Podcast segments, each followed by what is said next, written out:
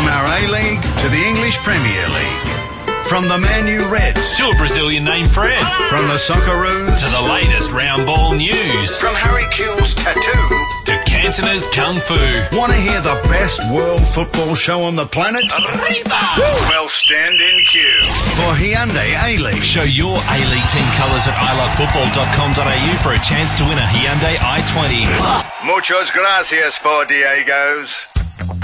Welcome, amigos. This is the Four Diegos across Australia. My name's Carlos Alberto Diego. With me today is Vinny Venezuela, Rodrigo Rodriguez, and Donny Dominguez.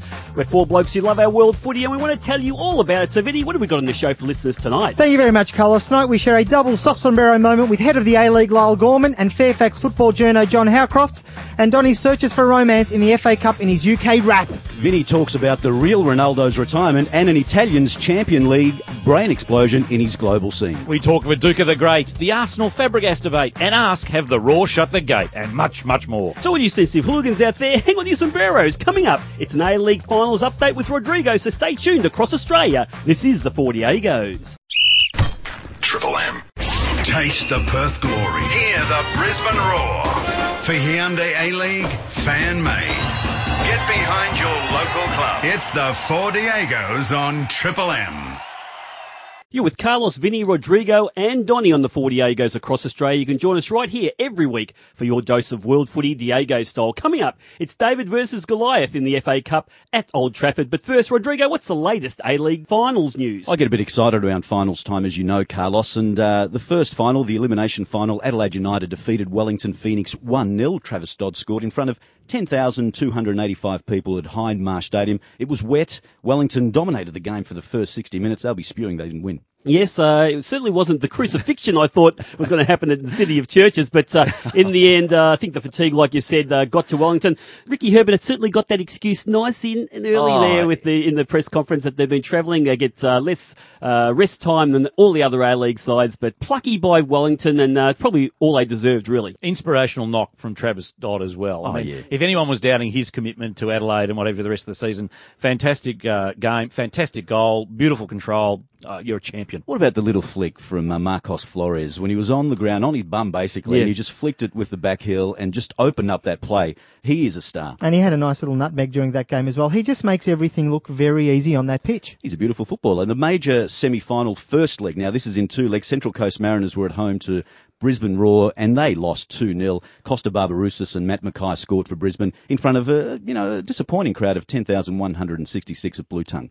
Yes, so congratulations to Pepe Postecoglou, and of course uh, Lionel uh, Barbarouses, and also Manuel McKay. Had to dig deep for Manuel back Fawlty Towers Day, but fantastic goal by uh, Matty uh, Yeah. Ma- McKay, uh, just floating in at the near post. I don't know how many headed goals he's ever scored, but that was a beautiful little flicked header by the man. Marinators a little bit unlucky. They hit the post a few times, and there was, I reckon, that if you hit the post twice in, on an attack, it should count as a goal. That McBreen one, and then he it deflected, and someone else had a crack. Should have been a goal. At least half a goal. You know, Half a we have to introduce half goals into this game. It was a hot and sweaty night there, and uh, I just wanted to look at Graham Arnold, go up to him and say, mate, Eight- take eight- your yeah, jacket off. 82% humidity. It was unbelievable. It was really, really hot. And uh, what about Matt Simon? There was a little anecdote uh, during the broadcast where he was driving down the road, saw a little old lady fall in the street, parked his car, got out. And helped her. He's looking for a bit of karma. Didn't get it last night, unfortunately, because he uh, he was one of those who missed a few goals as well. Apparently, he left uh, the membership uh, form with her as well. Yeah, exactly right. Doing one for the team as always. Can they come back in the second leg, by the way, in uh, Brisbane next week, Donny, very quickly? No. No?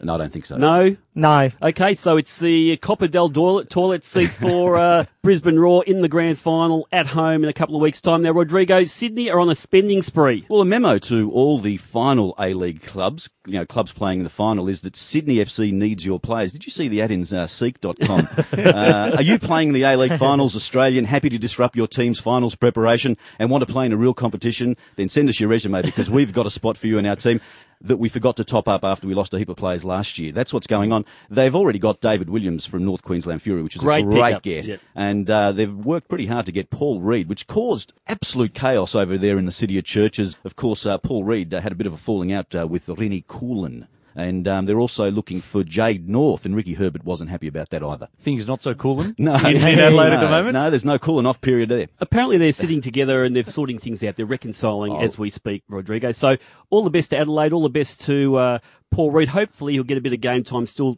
join Sydney to further his career and feed the family. That's what he wants to do it for. Six month contract. That's what they're offering. That's all they need. exactly right. Thanks very much, Rodrigo. Coming up, Donny finds some romance in the FA Cup, so stick around across Australia. This is the Four Diegos.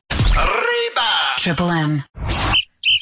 Feel North Queensland's fury. Get Adelaide United for Hyundai A-League. Fan made. Go to aleague.com.au for tickets. It's the Four Diegos on Triple M.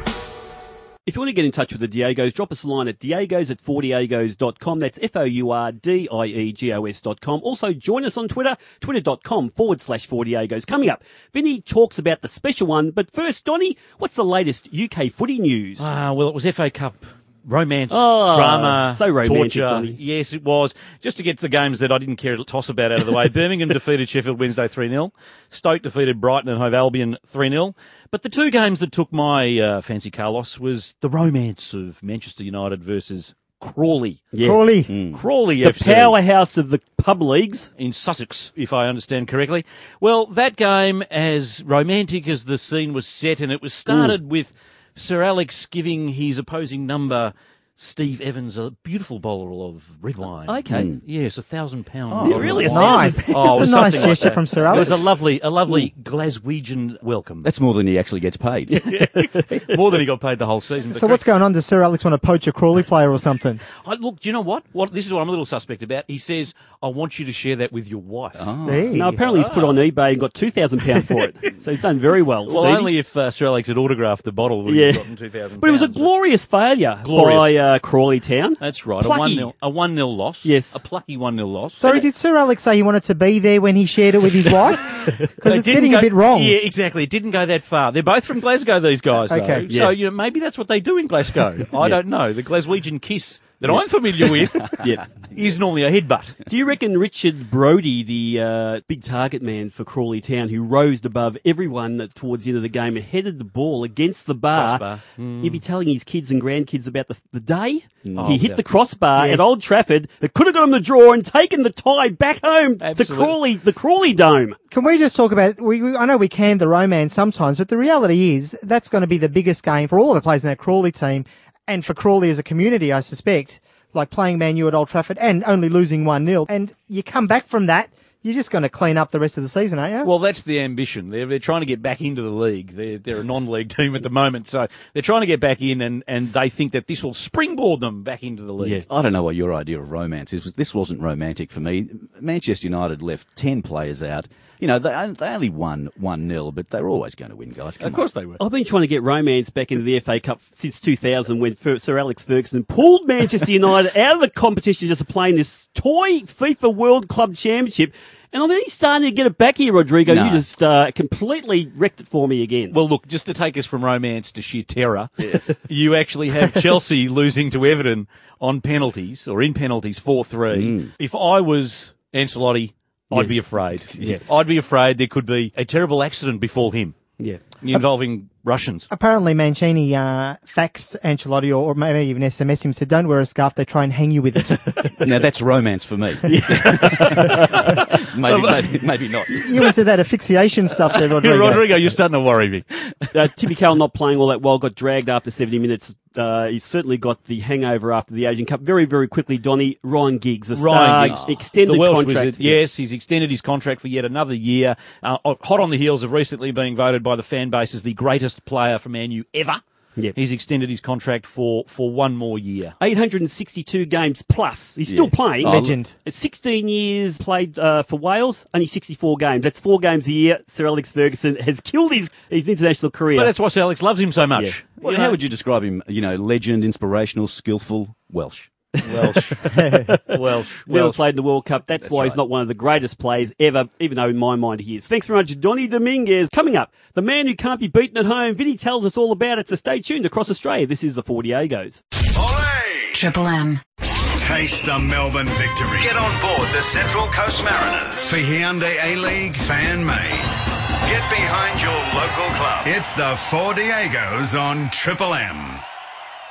Vinny, the special one has reached a special milestone. Yes, uh, the man who uh, has got I am the ants pants of World Footy on his CV, the special one, Jose Mourinho, has gone nine years without a loss at home. So He's been he's, he's drawn, but he's Yep. never lost a game on home to- soil. It's unbelievable. He's got to stop putting those Portuguese sausages in the uh, change rooms for the visitors. I they think it's a- stink. I actually think it's the Portuguese tarts. Oh, right. They all get carried away with those. Vinny, that's a long time not to be humble. That's right. He's gone. He has gone a long time. He has gone a long time, but that's a run of 147 league games with 122 wins and 25 draws, with 331 goals scored and 87 That's conceded. fantastic. res- That's a Yeah. fantastic. That's record. goal. Yep. He's the only man I know who manages to put a snap in his own shorts.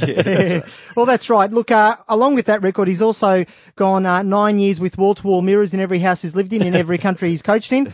He's gone nine years with his Frank Sinatra "I Did It My Way" ringtone. Six years with the oil painting of Drogba in the Chelsea Spa. Yes. The only manager to uh, name his pet chihuahua Didier in world football. And uh, he also holds a record for announcing he'll one day return to the Premier League. Thanks very much, Vinny Venezuela. Coming up, we chat to Fairfax football journo Jonathan Howcroft. So stay tuned across Australia. This is the Four Diegos. Triple M.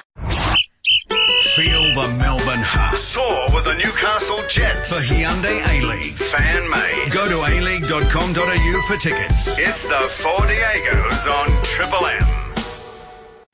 Please, big Four Diegos, welcome to Fairfax football journo Jonathan Howcroft. Uh, Jonathan, thanks for joining us. No worries, mate. Good to speak to you. Yeah, it's Carlos Alberto Diego. With uh, me today is uh, Jose Throbbing Blue Vein Gorgonzola, Pablo Cruz, and Rodrigo Rodriguez. Now, we've got you on because we want to talk about the big Oz uh, football news this week. And the first thing we want to talk about, of course, the hardest of hard men. Uh, little, uh, but it was a little mushy the other day. And talk about uh, Kevin Muscat announced his retirement from the game after the Asian Champions League, and uh, you know he's a great player, and uh, in many many circles recognised that way, uh, both in the UK and Oz. But uh, a lot of people uh, probably won't miss him that much. How do you reckon he'll be remembered? Well, I, I think it's a really good question. I think he'll be remembered as a hero by most of the clubs that he played for, and particularly Melbourne Victory. Um, and obviously, he's a likely coach, you know, coach in waiting. Um, and I think that's really where you've got to start. The, the, the teams that he played for, he gave 100% and really endeared himself to those supporters. Obviously, there's a darker side to his career, and, and his retirement is, is obviously the timing of which is an indication of that. Um, and I really, it, it will just depend on, on what he does between now and, and when he leaves public life. Because if he goes on, you know, if you, a, a good example might be Roy Keane, for example, who had a, a, a hard, you know, footballing career, but then as a coach, he's mellow. He's kind of gone a bit into the background, and and the two don't necessarily marry up. So um, I hope for for Kevin's sake, who who off the pitch is a, an extremely nice bloke. He's very personable, and and I hope that that dominates rather than any of the negative press that he may have picked up throughout his career. Many A-League shins are breathing a sigh of relief, uh, if shins could in fact breathe. But uh, it's Rodrigo Rodriguez here, Jonathan. Uh, Mark Bosnich actually came out during the week imploring Muskie to play one more season. Otherwise, you know, he'll end his career on a bad note. Um, and it could affect any aspiration he has uh, to do media work or even coach. Now, given that the hardest men the Diegos have ever seen in football are John Kosmina and Vinnie Jones, they both did uh, media work and even Vinnie Jones is a movie star. Um, do you think it's going to be a problem that, you know, he, he's ended his career on this sort of note? I don't. I don't think so in terms of what what he chooses to do afterwards. I mean, obviously the the victory coaching job, you know, you would expect will be his at, at whichever time he chooses to take it. But his impact on the Australian game over such a long period of time is so significant that I don't think he'll he'll be forgotten very quickly. I mean, you don't play more than 50 caps for your country and make more than 500 appearances over such a long period of time. I, I think from a retirement perspective, I, I tend to like to see players go out on the top, and, and the timing feels right. It's the end of the season. He's realizing himself that his body's perhaps not where his, his mind would like it to be, and, and the Champions League is a big deal. So everything feels like it's come together pretty nicely.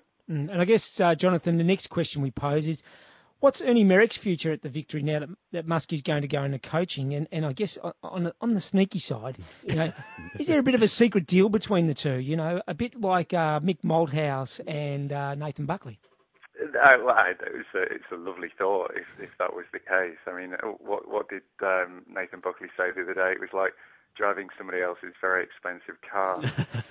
I, I, I think a lot of that actually will be more down to what's going on behind the scenes of the victory. Um, obviously, there's been some changes at board level, um, and one might expect that to be important to, to any future changes. And he strikes me as the kind of guy that that would like to go out on his own terms, though. So um, I think you know with the final series and then obviously the Asian Asian Champions League to come, I think um, any kind of succession planning or handovers would wouldn't really happen until after that. But you know, and I'm sure the vast majority of Victory fans would would love a, a handover Merrick to to Muscat. And do you think that this might be the perfect opportunity for Victory? Uh, they've they've sort of had a little bit of bad publicity just about the whole Victory brand. Do you think that this might be the opportunity to bring perhaps an international coach into the fray? I mean, who are the faceless men out there that you know could enter the uh, the running for the coaching job? Yeah, it, you see, I, I think the the problem there is is whether Victory and Victory supporters themselves consider that there's an issue.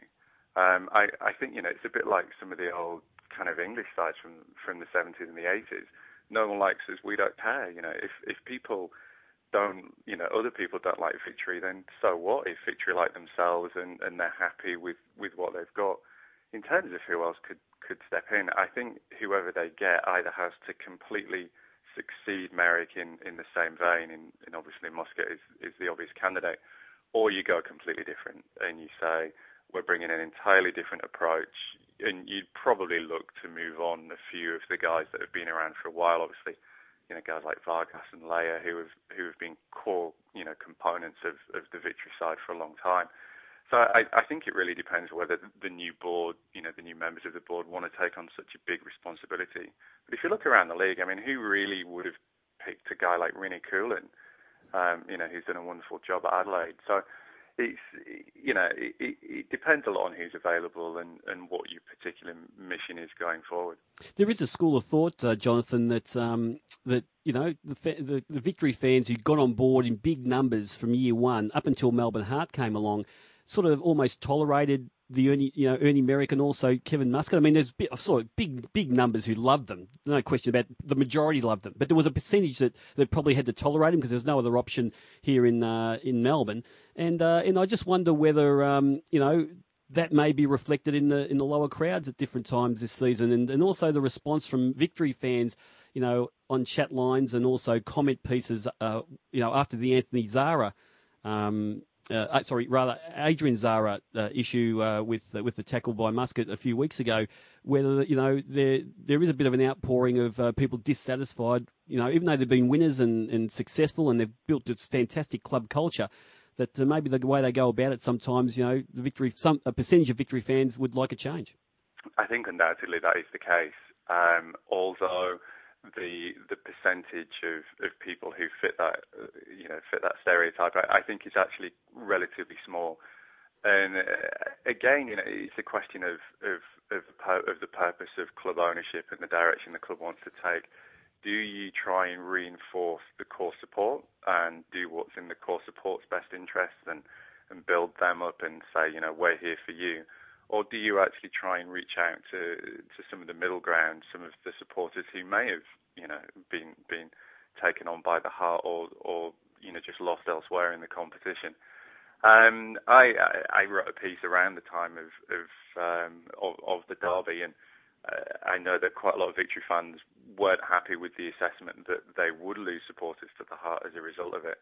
Um, but um, I don't know. I, I think it puts it puts the the board and, and the administration in, in a difficult position really because if they do, you know, acknowledge that, that they are losing fans, you know, what what do you do about it? I mean, you can't come out and publicly disown your heritage or, or profess that you know that there was a problem that you didn't previously acknowledge. You know, if you think about the the conversation between Miron Bleiberg and Andy Merrick over the definition of, of victory's play, if if any or, or whoever in the club turns around and, and says, yeah, actually you're probably right about that. What does that mean to, to the two premierships that they've won? What does that mean to the legacy of a guy like Kevin Muscat? I I think it's a dangerous road to go down, and I think they'd be they'd be better advised to you know to, to consolidate and, and actually build from within. Mm. Now, Jonathan, uh, it's Pablo here. Um, talking of uh, of legacies, of course, uh, this week Mark Viduka was uh, inducted into the Hall of Fame. He won the uh, or was awarded the Alex Tobin Medal at the PFA Awards. Uh, he's one guy who definitely won't be going into movies now that his career is over, but it's a richly deserved award. I mean, he's been a fantastic, uh, for want of a better phrase, a servant of the game uh, in this country and a, and, a, and a fantastic Australian player. Yeah, well, uh, you know, when you get the the real top level of of pundit and, and writer in the country asking rhetorically, is he the best ever Australian footballer? And nobody really challenging that assumption you know, that, that's all you really need to know, isn't it? You know, he's he's in that kind of company. He's in the top three or four players, if not the best player the country's ever produced. And you know, you don't score four goals against Liverpool. You don't lead your country into a World Cup without really having something special. And it, it's rare that you hear anybody say anything negative about the guy. He, you know, both on the field and off the field, he he just comes across as as the kind of bloke that you want in your dressing room. And from a, a skills perspective, I have a, a, particular soft spot for, for any footballer that can play with their back to goal uh, as a striker and his ability to, to take the ball on his thigh and his chest, bring it down and bring others into play is as good as anybody was producing in the Premier League for 10 years. So that, you know, the highest level and, and a, you know, a, a guy from, from the western suburbs of Melbourne, good on him. Here on the Four Diegos across Australia, you're listening to a special soft sombrero moment with Fairfax football journo Jonathan Howcroft. Jonathan, uh, it's Rodrigo again. Now, Football Federation Australia have announced that they will launch the FFA Cup in March next year, with the final to be played on Australia Day uh, 2013. Another opportunity to wave some flags there. Should be a fantastic uh, competition. Um, you know the A League club, the A League clubs will be there, and uh, many other clubs from around the country. You know this is a great opportunity for the uh, for the game in this country to really um, be turbocharged, to coin uh, Lyall Gorman's uh, Lyall Gorman's words. Um, do you think that it will have a fantastic impact on football in this country? I, I, I think it will have a positive impact, and I, I think the, um, the, the interest that it will generate at, at grassroots level will be good for the game. I think there is a slight danger from from conversations that I've been involved in and, and, and eavesdropping on um, about the, the kind of the old NSL versus the new A League debate, and there's a danger that that such a cup competition could become about old football versus new football, and I think it's important to to bring everything under the one banner. So it's not you know A League versus state leagues. It's you know every man for himself in a you know in a free for all cup competition. And uh, you know, hopefully there'll be the odd giant killing. There'll you know there'll be the odd um, you know, 15, 20,000 attendance at a, a state league ground, and, and all of the old stories can, can, you know, can come flooding back. But I think it's important that it, it it's not seen as the panacea for for Australians, you know, for Australian football. That that it's taken as a cup competition and embraced in the spirit of a cup competition, and um, you know, and, and hopefully generate some kind of magic that comes with that. And, and speaking of uh, that spirit, uh, Jonathan, apparently it's open to all levels of the footballing pyramid. Now, Diego is a bit short on numbers. What's what's your fitness like? I, my my fitness isn't bad. I've I've I've been playing a bit of futsal recently. Um, I reckon I might need to, to get on the Biggest Loser before I, I finally make it make it anywhere near a starting eleven though. No, you're S and a half, mate. If you're that big, and uh, and by the way, it's Diego's Wednesday. Yes. And uh, I think the game needs another kissing your sister cup, in, or we need one at least in Australia. We don't have one, so uh, they've got a million over in Europe, uh, from Intertoto Cup to the League Cup and so forth. They're the best sort of kissing your sister cups, but uh, we need one in Australia too. Yeah, I, I, I think there's something about a cup competition and, and the, the way Australian sport is, is organised. There's obviously the final system at, at the end of most seasons, but there's something about watching a, competition go on in parallel with the rest of the league. And, and you know, for sides that, that may be middle or, or lower down, but don't really have aspirations to, to win a tournament, you know, to win a league tournament, having that cup run, you know, this mythical cup run is is just this wonderful kind of sporting fantasy. You know, you hear side, you know, hear fans at the beginning of the season saying our expectations for this season to not get relegated and have a good cup run, and you know. And, this idea, like this weekend, you know, there's Crawley Town versus Man United at Old Trafford in the fifth round of the competition. I mean, Crawley, and if you dig dig a bit deeper, Crawley aren't the most romantic of, of, of sides to be in this position. But you know, it's, how wonderful is it? A, a small town that, that, ironically enough, Kevin Muscat actually comes from, playing against you know a side that, that's going up in the quarterfinals of the Champions League. Mm.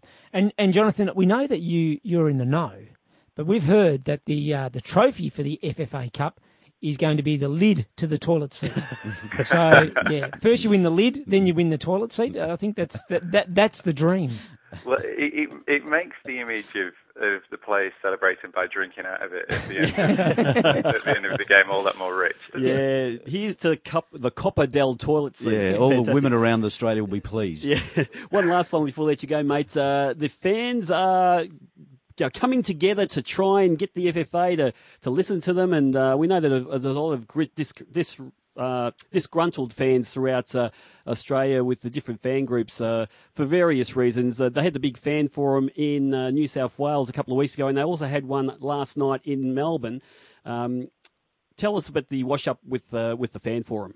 Yeah, we're, we're a peculiar lot, aren't we, football fans in this country? It's, it, it feels to me as if we don't realise how, how good we've got it. And I know that's got politicians into trouble a lot of times in the past when they've said things like that. But really, I mean, from my perspective, the quality of, of football on the pitch is at an extremely high level. And, and commentators far more qualified than I have said that it's it's been the best that it's ever been in you know in the A League.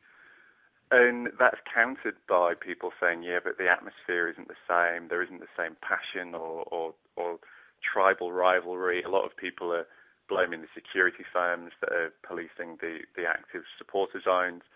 Um, I spoke to, to Brendan Schwab, who, who suggested that, that because of the rate of expansion of the competition, they haven't consolidated in the, the A League hasn't consolidated in the right areas, leading to a few, and you know, a few kind of weak fixtures here and there the midweek fixtures have have caused a few issues. So we're kind of in this situation where we've got this wonderful product and we're kind of arguing amongst ourselves as to how best to share it.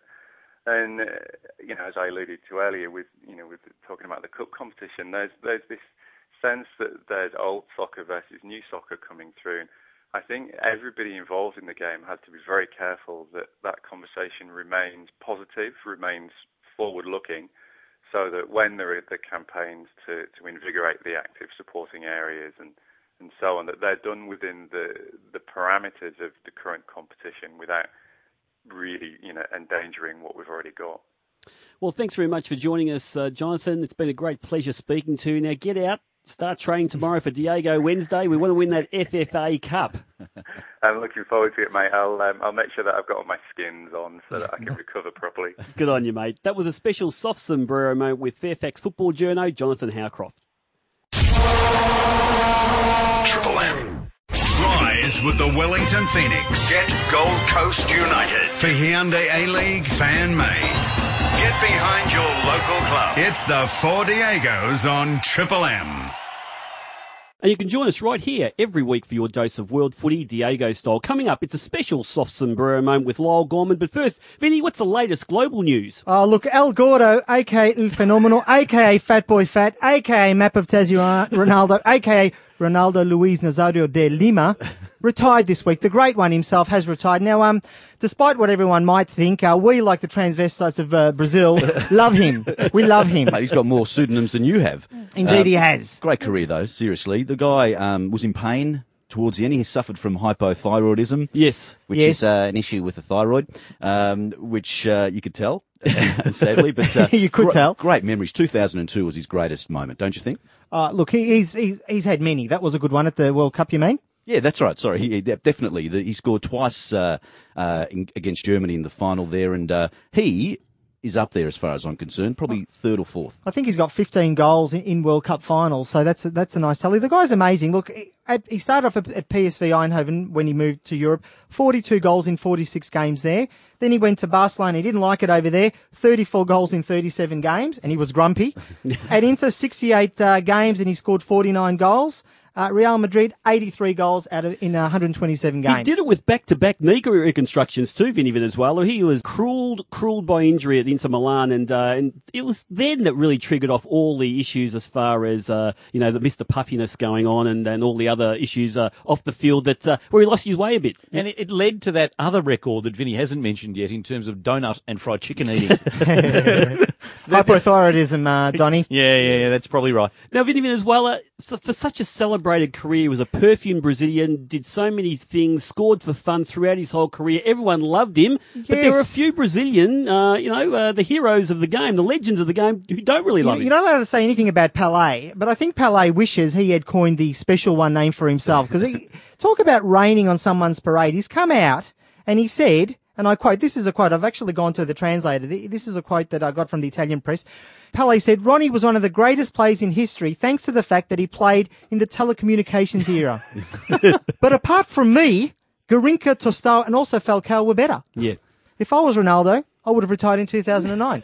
Thanks very much, Pelé. Thanks very much. Where's the humility gone uh, with Pele? You know, he's a great player, but you know, be humble, mate. Yes. There's other great players Yes, as well. there are other great players. It's- I, I'm with you, Rodrigo. And it's what happens when you start making impotence commercials, I think. This is what happens. You start to get bitter, Rodrigo. You start to get bitter and your colour, your view is coloured. I wouldn't know about that, Vin. Now, Uh, Vinny, so a bit of a uh, backlash uh, towards Gennaro Gattuso during the weekend with his performance in the Champions League. Yes, after the championship uh, game over there, he had a crack at Jordan over there at uh, Tottenham, and uh, basically uh, Jordan's come out and uh, Joe Jordan's come out and defended what he said, and Gattuso said uh, he called me um, an Italian B something, which offended Gennaro.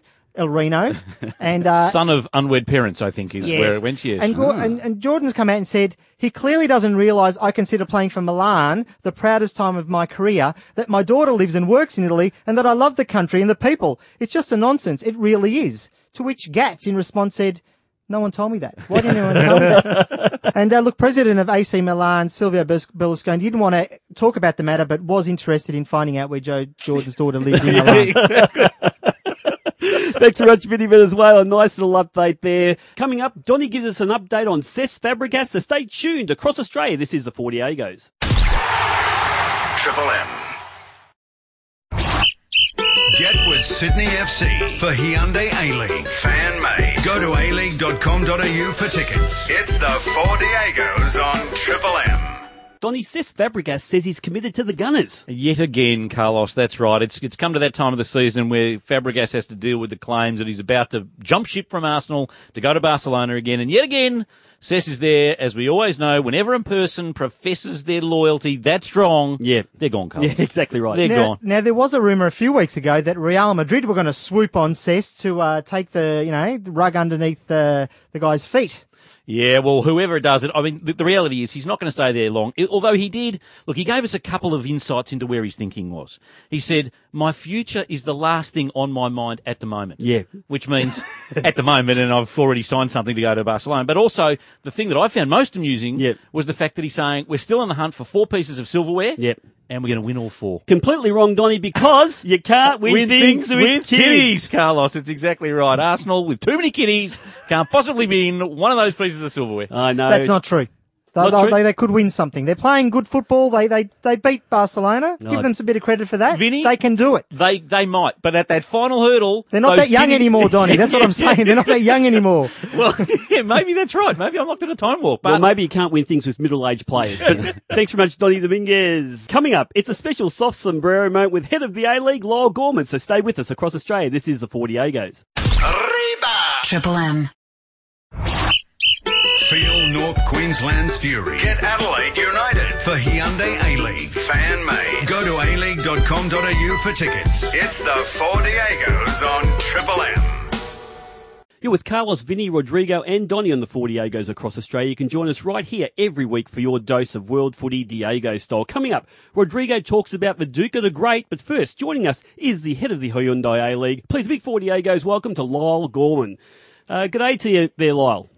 Gentlemen, how are you? Good to speak to you as always. Good to speak to you too, mate. I'm Carlos Alberto Diego. Now, we know over the last couple of weeks you've been uh, present at various fan forums in Sydney and Melbourne. Now, just to make you feel comfortable, welcome to the Four Diegos fan forum. now, in your meetings with uh, with the fans, uh, what have you learnt that you didn't know before? Oh, look, that I didn't know before is an interesting question. I think I got a bit of clarity actually uh, around a couple of things, and uh, probably the most telling piece of clarity I got from in Melbourne on Tuesday night, for example, was the absolute passion that football fans have that's so unique from any of the other sporting groups and the other sporting codes, and and the way they choose and want to and need to express that. You know, and that's in ways like being active and on their feet and chanting and songs and banners and noise and music and drums and so on. And it's such a unique way of expression and presentation. And it's so compelling and fundamental to our game. So I think that's probably, I got absolute clarity about that. And not that I probably wasn't aware of it. And then the second part was I have no doubt that 99.5% of our fans are just wonderful, committed people who love the code. And there's a very, very, very small minority who at times tend to undermine that. But at the end of the day, our, our fan base is, is outstanding. Lyall, fans love chanting. They love the uh, the dancing. They love the drums. But they don't, we don't like flares. The, the, the Diegos are the only flares we're comfortable with are the ones we wore to the discos in the 70s, and we still wear occasionally when we just when the boys get together. Now, what is the FFA going to do about flares? We are thinking of starting a campaign that is wear flares, don't throw them. And so, what, what's the FFA going to do about it? Look, what what we've been doing, and that is, you know, we, we've we, you know, we've been working very hard with the leadership groups of, of the various fan bases. Now, particularly in Melbourne, and you know, I'm not there's no way reflection on Melbourne fans at all, but there's no doubt our history says the largest percent of our the percentage of our challenges come from down there. Uh, and that's not finger pointing at the Victory fan base because they're outstanding. But with, you know, within that group somewhere, there's this absolute small minority who didn't want to undermine it for everyone. So we, we will never apologise for trying to clean up our game from antisocial and criminal behaviour, ever. And flares are a part of that, as are pitch invasions, as are assaults and things like that. But can I say, I did some numbers the other day just so you know, and I'll give you a feel for this. I think, and you've probably got a calculator there, 1.3 million people have been through our ground so far this year across the country in the Hyundai A-League. I think, might be wrong about it by 10 here, but it's roughly 337 incidents have been reported to us. Of that, there's been, uh, over the history of the Hyundai, so that's one year. Now, you do some percentages on that, and you can't get a percentage number up on your calculator. So that, therefore the minority incidents we're talking about. I think there's been about 30 flares, which are real bugbear. They're dangerous. They don't present our game well. And we're going to continue to police that and not apologise for that. Uh, Vinny Venezuela here, the ideas man of the Diegos. I'm going to throw this one at you. Throw this one at you. Kevin Muscat's, you know, retiring for all intents and purposes. Flair ambassador Kevin Muscat. How about we just get Big Kev doing a lap before with a bag so they can just throw the flares in the bag and then they, he can give them back at the end of the game.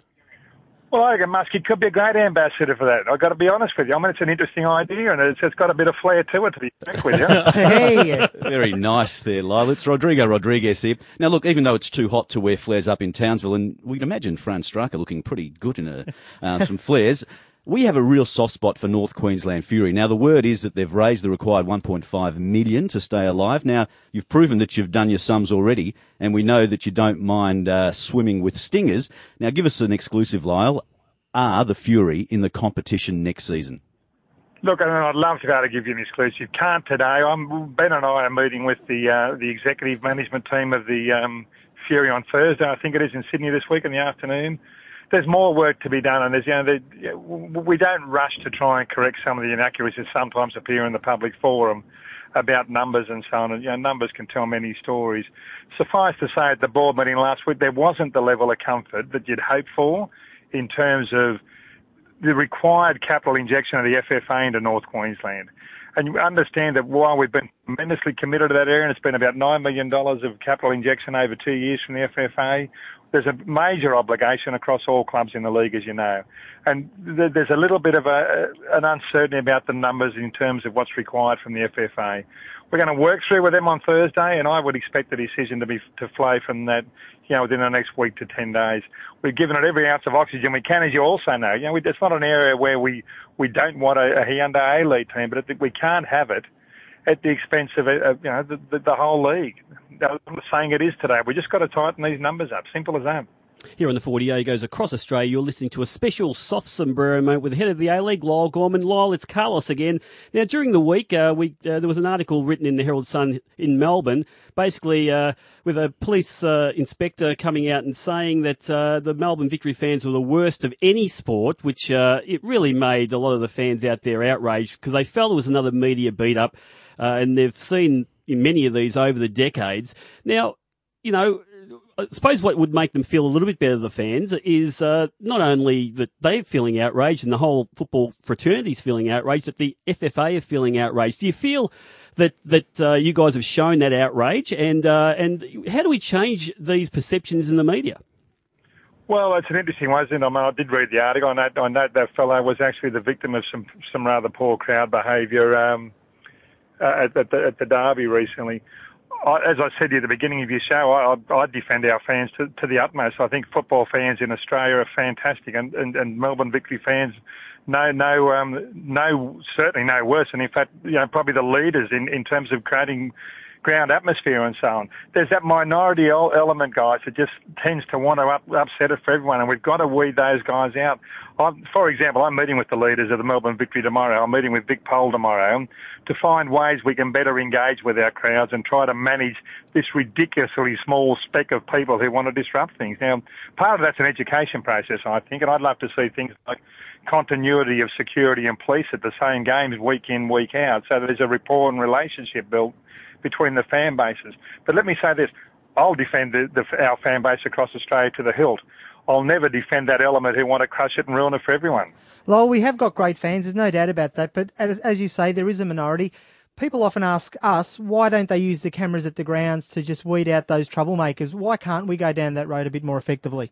Well, we do. I mean, all, all venues uh, in the Hyundai League have CCTV, and as I, I think I was telling the fan group on Tuesday night when they wanted to put a couple of hand grenades on top of me that um, you know, I, I reckon I was probably CCTV five times getting there, certainly at the airport at both ends, in the Westin Hotel foyer, in the, the town hall, and probably leaving. And, and that's a part of life today. And we do use that, that sort of uh, facility. What we really want to do is reach the stage where we've got self-regulation you know, for a good example, that'd be the North End that, that um, Eddie had and um, Amy. That if we can self-regulate ourselves and take away some of this angst that seems to exist between some sections of the fans and police and so on, it'd be a great outcome. And that's a part of my purpose. We're meeting with Vic Pol tomorrow to see what sort of bridges we can build that create better relationships, but at the same time don't condone the antisocial and criminal element that want to sneak in there from time to time.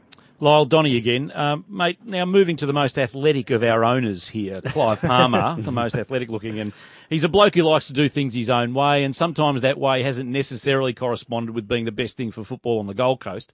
What is in this story that he was about to pull his money out of the Gold Coast, take over the Roar, and then he's just done the about face again and said he's going to commit to the Gold Coast once again? What's behind all that?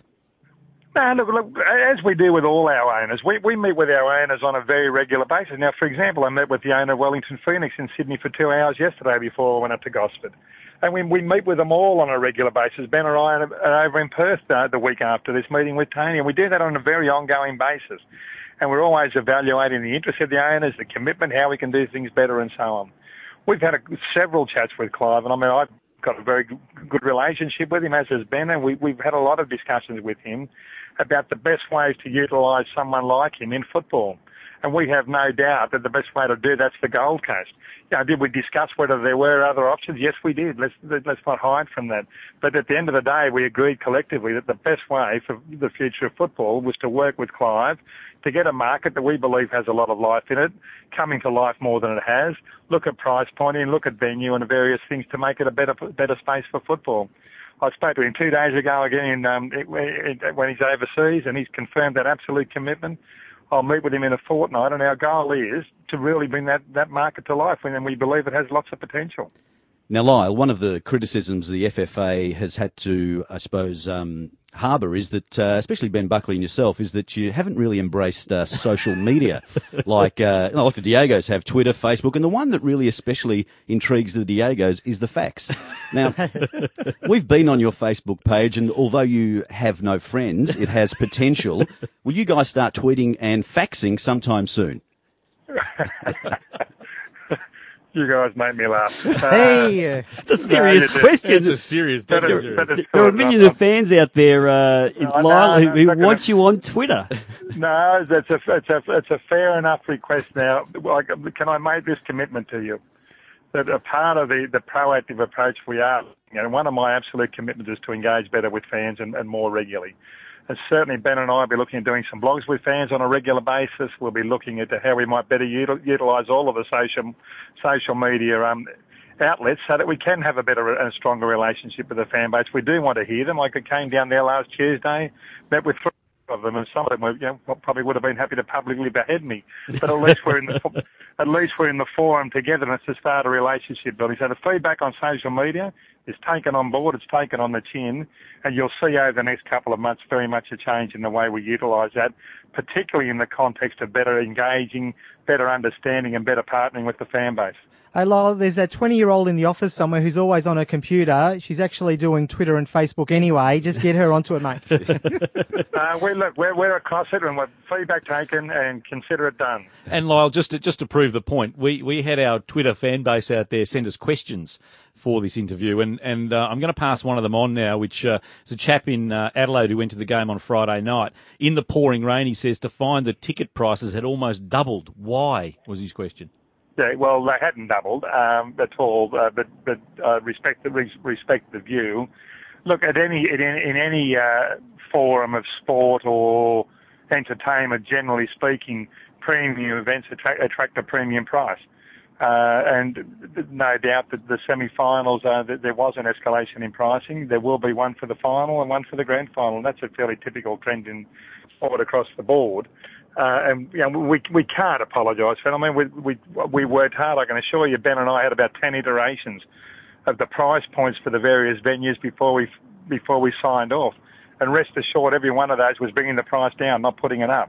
Uh, But do you think the pricing may have had an impact on crowd numbers, like the, the, the Central Coast game? Do you think, I or think the monsoonal rains and the floods and, and hurricanes might have. I think it was an extraordinary crowd for the, the weather conditions in Adelaide on, on Friday and testament to the tremendous fan base and support the Hyundai League have down there. Well, we're all excited by big numbers. We're talking about, you know, um, big, big numbers with large crowds, high TV ratings, you know, millions of people listening to the Diegos across Australia. um, now, the Diegos audience aside, what uh, what is the FFA or the A League going to do to really um, convert the enormous national interest uh, into bums on seats at games and watching TV? Yeah, and I, and I think that's a compelling word. You just used that word convert, and we're very driven by conversion. We know there's about 1.7 million people in Aussie touching our game, kicking the ball week in, week out. We wrap a mum and dad and a sibling or two, and you've got a critical mass five, six, seven million people. And the opportunity to, to number one, have those guys sample the under A League, active, actively become more involved with it. Now, Lyle, one last one before we go, mates. Uh, going back to Clive Palmer, there was talk, you know, with all the media talk. It wasn't you guys, but it was the media talk about uh, about moving the uh, the final between uh, Gold Coast and Melbourne Victory to Melbourne because of the stay of the pitch and and other considerations there, such as the crowd. Uh, the rumour that Clive Palmer was going to sue you guys, probably for the fourth or fifth time, uh, was that? Is there anything in that rumour? Absolutely zip. No, not at all. Look, I'm, I met with Clive up there. Um, in fact, I spent four wonderful hours with him last Saturday. Um, yeah, at the game up there, and um, the, the only way that game would have ever been moved, sorry, was if the venue was unsafe. I'm talking about player welfare safety there. And we had an inspection of it on Tuesday at 10 a.m. Our, our reports were that the venue was more than adequate for the game. It'll be tested this afternoon, obviously at 5:30. Um, but we- we've got full faith in the venue delivering a, a playing surface that's safe and protects our footballers. No other consideration was entered into in terms of moving the game apart from that. Clive was across that and accepting if it wasn't safe, we'd move it, but certainly if it was, no way. Well, he wasn't going to sue you, but he's probably going to sue us because we asked that question. Well, he might well do. I might ring him up. Actually, I know exactly where he is at the moment. Well, thank God our assets are in our wives' names. the meagre assets that they are. The Diegos can run, but they can't hide. I'll interesting to see. And just very quickly, Lyall, just I just want to create a bit of controversy. When John Aloisi got that got the yellow for taking his shirt off uh, in his final game uh, last week, uh, how did you guys feel about that? that? Did you think the referees were a little bit tight? Look, I, I thought that on the, I thought that on the occasion that, that the referee on that particular occasion might have been able to show a little bit more understanding of the circumstance. He was doing his job. I mean, he's a guy aspiring for Asia and World Cup things, and he was doing his job to the letter. Know, maybe if we'd have had a little bit of a briefing beforehand, because I think on there's an occasion every so often where you can just put the hand in the back pocket and and move on. I thought it was a, a wonderful testament to Johnny that. Uh, he celebrated the way he did. I was thrilled he got the goal because I knew it was coming. And you know, maybe in hindsight, the referee might have done it differently. Especially given the fact that he did a thousand uh, sit-ups before he took the shirt off. well, did you notice he'd been on? I think he, about, he got the goal in the second half, didn't he? From memory, I think he'd been on the on the, on the iron at half time, pumping right. up. now, very very quickly, Lyall, your little baby, Central Coast, uh, two goals behind the first league against Brisbane Roar. Um, you know, how do you feel about that, and can they come back? I was at the game last night. Um, they uh, hit the post three times, hit the crossbar once. Um, were, were incredibly competitive. Full credit to um, Brisbane Roar. Full credit. I mean, they're an outstanding team. They've been the the leading light all year. Their, their, their uh, clinical finishing in front of goal was outstanding. Tough gig to go up there and get those goals back. But what I've learned in six years with the Mariners uh, up until my new role is you, you never write them off. Uh, they, you know, they're a gutsy little mob, and they'll come out fighting and give it the best next week. So I wouldn't write them off, but you'd have to say that the advantage is certainly in Brisbane's favour, and probably looking to a grand final up there in the, the weekend of the 12th and 13th. Good on you, Lyall. It's been a great pleasure speaking to you. If you need any help with Twitter, ask the Diegos because we are the Twitter, the tweet kings. Okay, mate? It's officially I've been called, it, I've been called a twit a few times, actually. Is that the same thing? Close. In, in the Diego's case, yes. Yeah. Good on you, Lyall. Thanks for joining us today. Uh, pleasure, fellas. Have a good day. Cheers. That was a special soft sombrero moment with head of the A-League, Lyall Gorman. Don't forget you can check out our extended interview with Lyall at fourdiegos.com. Next up, Rodrigo pays tribute to an Aussie football legend who scored for fun. So stay tuned. Across Australia, this is the Four Diegos. Triple M. Taste the Perth glory. Hear the Brisbane roar. For Hyundai A-League, fan made. Get behind your local club. It's the Four Diegos on Triple M. Welcome back. This is the Four Diegos across Australia with Carlos, Vinny, Rodrigo and Donny. Rodrigo, one of the greatest players we've ever seen in Australia, was acknowledged this week. Hit it, Pedro.